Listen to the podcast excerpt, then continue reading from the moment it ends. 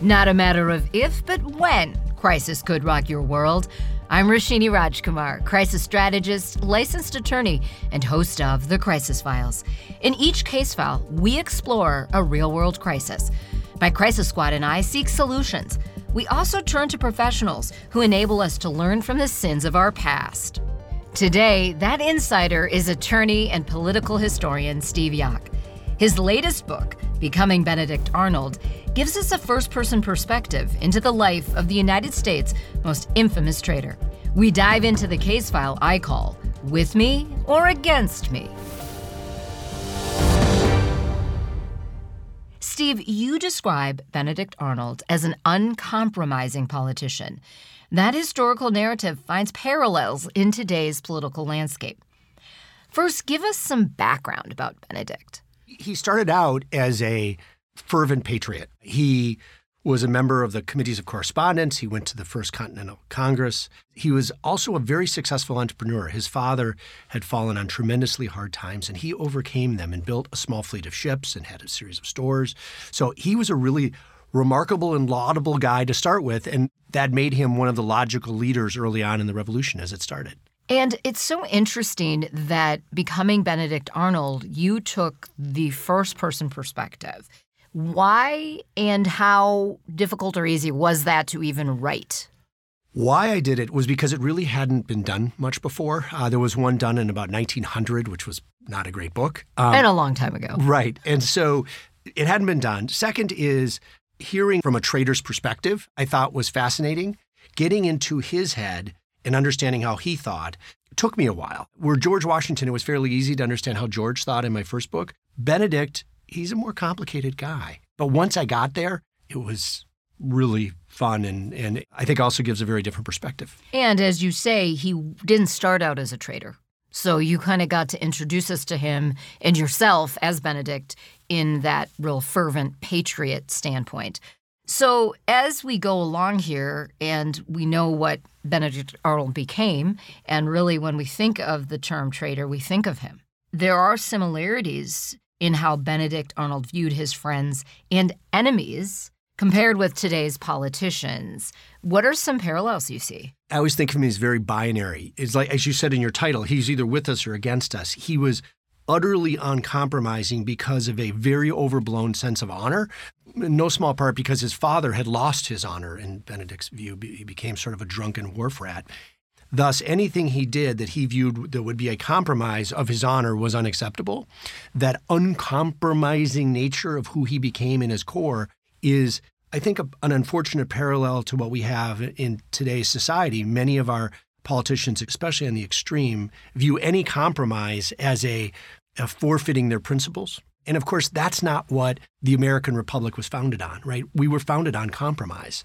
But Benedict never saw that. And I think many of our politicians now don't see that either. And that is both the tragedy of Benedict and the tragedy of our life now. In past case files on the crisis files, other guests have shared with me that they blame some of this on the media. And not that the media covers it in an X, Y, or Z way, but more just because the media is there. And I would say specifically, you know, what I am more of now, a talk show host. So the pundits, the people that editorialize. Do you feel like that has contributed, you know, or when in your research would you say there was a turnoff where it, we got to this uncompromising situation? Because you and I were both alive when Tip O'Neill was Speaker of the House, Ronald Reagan was president. We were young, but you hear of times when, you know, both sides of the aisle would go have a drink, they'd talk things through, they could be civil to one another, and we rarely hear those stories now. It's interesting. First of all, the press then, during the revolution, was incredibly aggressive. I mean, Hamilton and Jefferson, for example, wrote just awful things about each other in the press, their personal lives, their honor, everything else. So we all can have this illusion that, that it was gentlemanly, excuse the phrase because that was sexist then.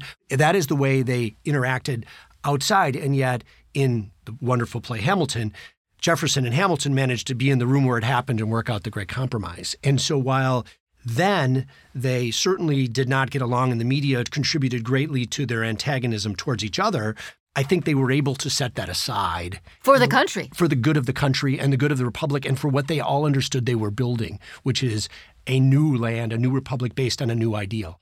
I think the next time in American history we see this utter uncompromising period is, of course, leading up to the Civil War, right? I can't agree with you, and therefore, ultimately, I'm going to go to war.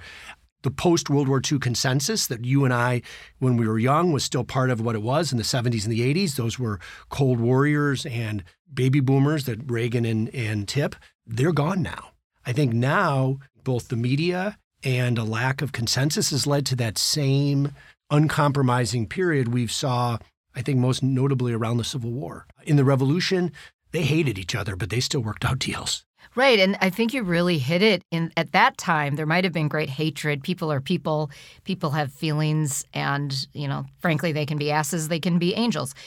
But they made the country, perhaps because it was the formative time of the United States of America, they put the country first. And right now, we're seeing so many politicians put themselves first.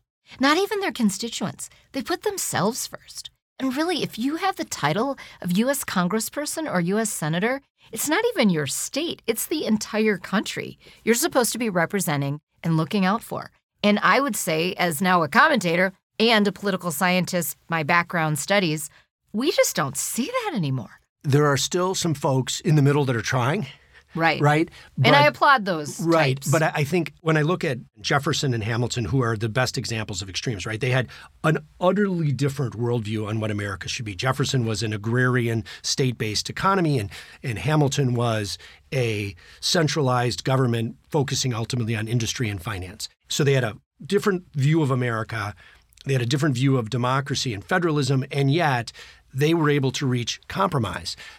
Someone who could not compromise at that same time was Benedict Arnold. His worldview was correct, and if you didn't agree with him, he was against you. And by the way, he began to believe that everyone was against him, so he switched sides. I think our politicians now, who are utterly uncompromising, have more in common with Benedict Arnold than they do with Jefferson and Hamilton. Yes, I mean, that is what's so sad. And that would be an interesting piece you could write for the Wall Street Journal and see how many of those politicians said you hate mail, because really, they are more like Benedict Arnold. I don't know that I ever thought we'd live to see that day. Yeah, I mean, it's interesting when you look at the Federalist Papers, which I know you've spent plenty of time reading both in college and law school. Federalist One is about civil discourse, right? I mean, Hamilton talks about the necessity of having a reasonable civil discourse about disagreements. Now, what I think is interesting is he had to write Federalist One because he was concerned that there would be, and there was going to be, civil discourse about the ratification of the Constitution. They ultimately had it and reached a consensus and, and, and of course adopt the Constitution. But that need for civil discourse was certainly something that was on Hamilton's mind and Madison's mind when they're writing the Federalist Papers. But they managed to overcome it. The challenge for us nowadays is can we overcome it, as our founders did? And that's the challenge. As people listen to this case file number 77, senators decided at the end of 2023 they weren't going to run again. We still have the election year in 2024, but some people are actually leaving at the end of 2023. What would your advice be to leaders? And they don't have to just be politicians, but really leaders, because politics play into all kinds of companies, employee situations, PTAs, neighborhood associations. From all you've learned from studying about Washington and Benedict Arnold and the major, deep political history that you have studied, what are some scintillating lessons you'd like to leave with people? Learn from the founders. And by the way, the founders were human beings, especially when you read my first book. George Washington was a human being. He made mistakes and he lied sometimes, and certainly no one is more flawed than Thomas Jefferson. So was Hamilton. So they weren't perfect, but at the end of the day, what you had just said, they set the greater good above themselves and also recognized that the person across the aisle loves this country too. He or she, at the end of the day, wants what's best for this country. They went into public service, hopefully, for a reason to serve the public. And the compromise does not mean forfeiting ultimately your principles. In fact, our Constitution, when it was being negotiated, was a series of monumental compromises, some of which were some of the greatest and most insightful compromises in history, and some of which were horrible and led ultimately to the seeds of our partial destruction, the Civil War. But at the end of the day, they compromised for the greater good there's a great number of people who would rather see a world more ruled by the Hamilton and Jeffersons of the world than the ultimate right and wrong people of Benedict Arnold. And those people coming into Congress, I would say, emulate Hamilton and Jefferson. Oh, and by the way, read about them. right? Go read about them because when you do, you find out they didn't like the people across the aisle, but they worked with them. Yeah, and that is what we've really lost in the United States. Well, I really hope that every member of Congress, every member of the U.S. Senate, and even people running for school board who want to be CEO of an organization, that they go out and get your book, Becoming Benedict Arnold. And just so you know, I rarely focus on a book in the Crisis Files, but this is such a great book, and your mission with history and bringing it into modern life is so amazing to me. And that's why I really wanted to feature you on the Crisis Files. Thank you, Steve Yoch. You are an outstanding attorney, historian, and author. You can find Becoming Benedict Arnold yourself online, or as we love to do, Go to your favorite neighborhood bookstore, support some local business. Today's Crisis Brief is brought to you by Minneapolis Regional Chamber. Number one, Every nation, including the United States, has a long history of politicians disagreeing with each other. It's not a call to arms, it's a call to find a way to compromise. Number two, learning more about our history and digging a bit deeper than what you learned in high school can give you better perspective on what is happening today. Number three, disagreement is normal.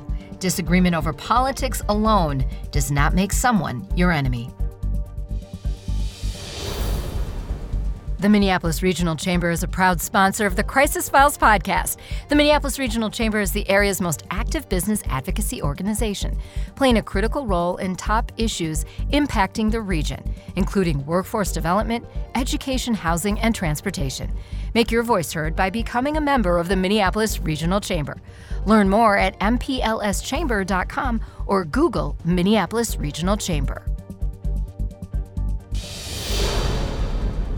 Subscribe to, rate, and review The Crisis Files on your platform of choice.